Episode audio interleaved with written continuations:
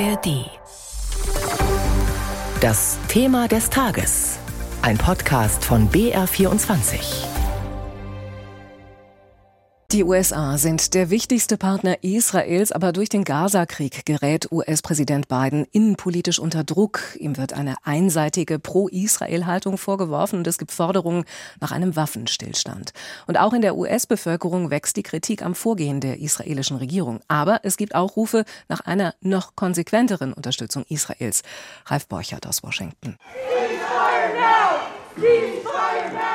Waffenstillstand jetzt, rufen Aktivisten auf den Zuschauerbänken im US-Senat, während Außenminister Anthony Blinken zum Krieg in Nahost befragt wird. Die Protestierenden werden abgeführt. Blinken kann fortfahren, die vier Prinzipien der US-Politik seit den Terrorangriffen der Hamas zu erklären. An erster Stelle die volle Unterstützung Israels. Israel has not only the right but the obligation to defend itself. Israel hat nicht nur das Recht, sondern auch die Pflicht, sich zu verteidigen, sagt Blinken, der aber gleich hinzufügt, es sei ebenso wichtig, wie Israel dies tue. The imperative of doing everything possible to protect civilians is something that we feel strongly. Die Notwendigkeit, alles zu tun, um Zivilisten zu schützen, ist etwas, an dem uns sehr viel liegt, so Blinken. Das dritte Prinzip, Abschreckung, um eine Ausweitung des Kriegs, etwa durch die Hisbollah im Libanon, zu verhindern. Dazu hat US-Präsident Joe Biden zwei Flugzeugträger in die Region entsandt. Das vierte Prinzip, jetzt schon planen, was nach dem Krieg folgt. There has to be a vision of what comes next. And in our view it has to be a two-state solution. Es muss eine Vision geben, was als nächstes kommt. Aus unserer Sicht muss es eine Zwei-Staaten-Lösung sein, so Biden, der damit Schritte in Richtung eines eigenen Palästinenserstaats anmahnt. Doch so stimmig die vier Prinzipien auf den ersten Blick erscheinen mögen, Biden steht erheblich unter Druck. Seine Aufrufe zu humanitären Feuerpausen hat Israels Premier Benjamin Netanyahu vielfach ignoriert. Nicht nur auf dem linken Flügel von Bidens Demokratischer Partei gibt es lauten Protest. Auch moderate Parteifreunde wie Senator Chris Murphy sagen, bei aller Unterstützung Israels sei die Zahl der zivilen Opfer im Gazastreifen schlicht zu hoch. I simply believe that the current level of civilian casualties inside Gaza is too high. Vor dem US-Kapitol demonstrierten am Wochenende Tausende gegen die aus ihrer Sicht einseitig pro-israelische Haltung Bidens. Auch an zahlreichen Universitäten wird seit Wochen protestiert. Nach der Stimmung gefragt, sagt dieser Student an der Johns Hopkins Universität in Baltimore. Ich würde sagen, extrem kritisch gegenüber Israel im Moment.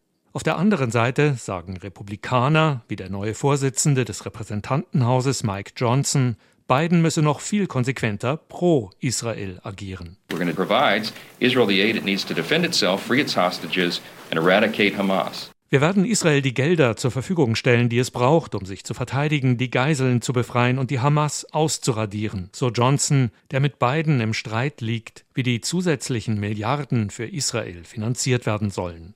Joe Biden sitzt zwischen vielen Stühlen und verliert laut Umfragen an Zustimmung, an erster Stelle durch Faktoren wie sein hohes Alter und die Inflation, doch am Ende eben auch durch die Kriege in der Ukraine und im Gazastreifen. Nach einer aktuellen Erhebung des Fernsehsenders CNN sind nur noch 39 Prozent mit Bidens Amtsführung zufrieden, 61 Prozent aber unzufrieden. Der israelische Ministerpräsident Netanyahu hat sich vor kurzem zum ersten Mal zur Zukunft des Gazastreifens nach dem Krieg geäußert. Im Interview mit dem US-Fernsehsender ABC News sagte Netanyahu, Israel werde für unbestimmte Zeit die gesamte Verantwortung für die Sicherheit des Gazastreifens übernehmen und der Krieg werde so lange fortgesetzt, bis Israel die Kontrolle über den Gazastreifen hat. Und der Ministerpräsident hat auch klargestellt, dass ein Waffenstillstand nicht in Frage kommt, solange die Hamas noch Geiseln hat. Was von Netanyahus Äußerungen zu halten ist, darüber spreche ich jetzt mit Clemens Fehrenkotte, der zurzeit in Tel Aviv wieder unser ARD-Team verstärkt und auch schon Korrespondent in Washington war, also beide Seiten gut kennt. Guten Morgen, Clemens. Guten Morgen, Katja. Was für eine Absicht steckt denn hinter dem Interview, das der israelische Ministerpräsident da gegeben hat?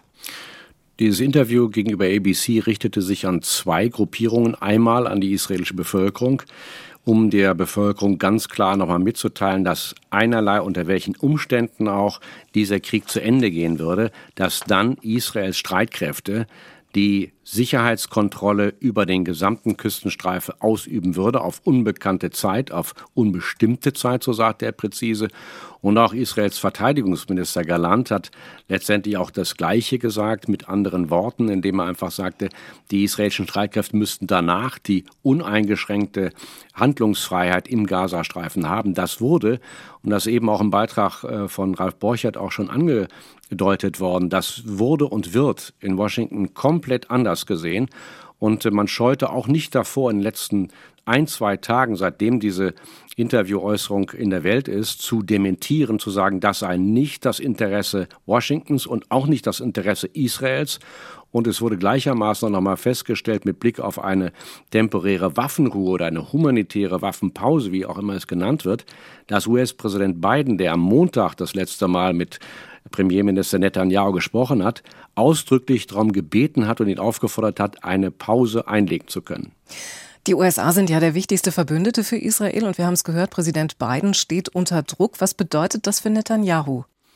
Gegenwärtig scheint er das zu ignorieren und das ist nicht im Kalkül, was Netanyahu gegenwärtig auch in Anbetracht zieht, sondern er sagt in erster Linie, es geht darum, dass wir uns für einen längeren Zeitraum nicht, wie in allen vorherigen, muss man ja leider sagen, Krisen und militärischen Konflikten zwischen Israel und der radikal-islamischen Hamas im Gazastreifen, dass diesmal nicht ein zeitliches Fenster geht, dass diesmal nicht die Diplomatie wieder eingreift, dass die israelischen Streitkräfte nicht ihre militärischen Ziele, die sie vorgenommen haben, erreichen könnten. Von daher ist also das Stoppschild, das also mehrfach auch US-Außenminister Blinken war ja auch im vergangenen Wochenende hier in der Region auch in Tel Tel Aviv unterwegs, dass die Stoppschild Washingtons zurzeit nicht gesehen wird, gesagt, wir sehen zu, das heißt auch aus dem israelischen Außenministerium, wir sehen zu, dass wir 24 Stunden lang einer diplomatischen Front, so wird das genannt, den israelischen Streitkräften den Rücken frei halten, um weiter ihre Operationsziele erreichen zu können.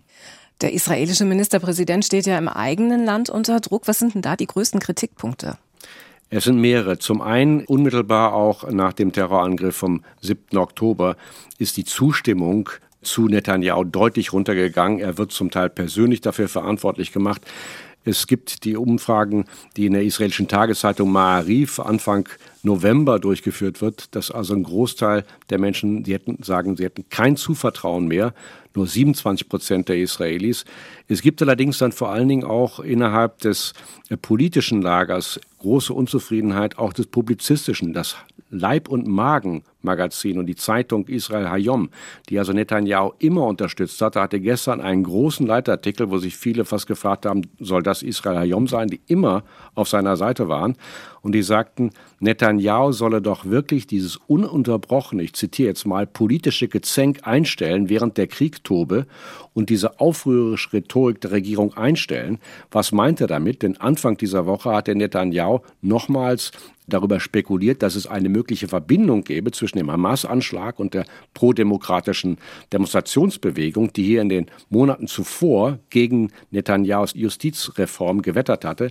Und vorher hat er nochmal auch einen Tweet gelöscht, wo er sagte, die Geheimdienste und das Verteidigungsministerium hätten ihn allein gelassen und ihn nicht richtig informiert. Das hat sehr, sehr viele verärgert. Letztes Wort noch dazu, auch von Seiten der Angehörigen der entführten Geiselopfer im Gazastreifen, die sagen, er hätte kein einziges Mal an einer Beerdigung der Opfer teilgenommen, er hätte kein einziges Mal an einer Shiva teilgenommen, bei irgendeiner Familie der siebentägigen Trauerfeier, in der man letztendlich auch kondoliert. Und er würde das Schicksal der Angehörigen, die also wirklich immer wieder auch versuchen, darauf aufmerksam zu machen, dieses Schicksal würde er ignorieren. Informationen von Clemens Fehrenkorte zur Rolle von Israels Ministerpräsident Netanyahu. Und in unserem Thema des Tages heute Nachmittag, da beschäftigen wir uns mit der Vereidigung des neuen bayerischen Kabinetts um 20 nach 4 hier auf BR24. Große Momente, die die Welt verändert haben aber auch das Alltagsleben der Menschen früher. In Alles Geschichte, History von Radiowissen nehmen wir Sie mit auf spannende Zeitreisen. Wir erleben, wie das Gestern mit dem Heute zusammenhängt und vor allem erzählen wir einfach gute Geschichten. Von der Wiedervereinigung bis zum Ende der Sklaverei. Vom Fräulein vom Amt bis zur Erfindung der Ferien. Auch Robin Hood sind wir auf der Spur. Hat es den Rächer der Armen wirklich gegeben? Und unser Podcast reist noch weiter zurück in die Vergangenheit, bis zu den Pyramiden und zum Löwenmenschen der Steinzeit. Alles Geschichte, der History-Podcast von Radio Wissen. Alle Folgen finden Sie in der App der ARD Audiothek und überall, wo es Podcasts gibt.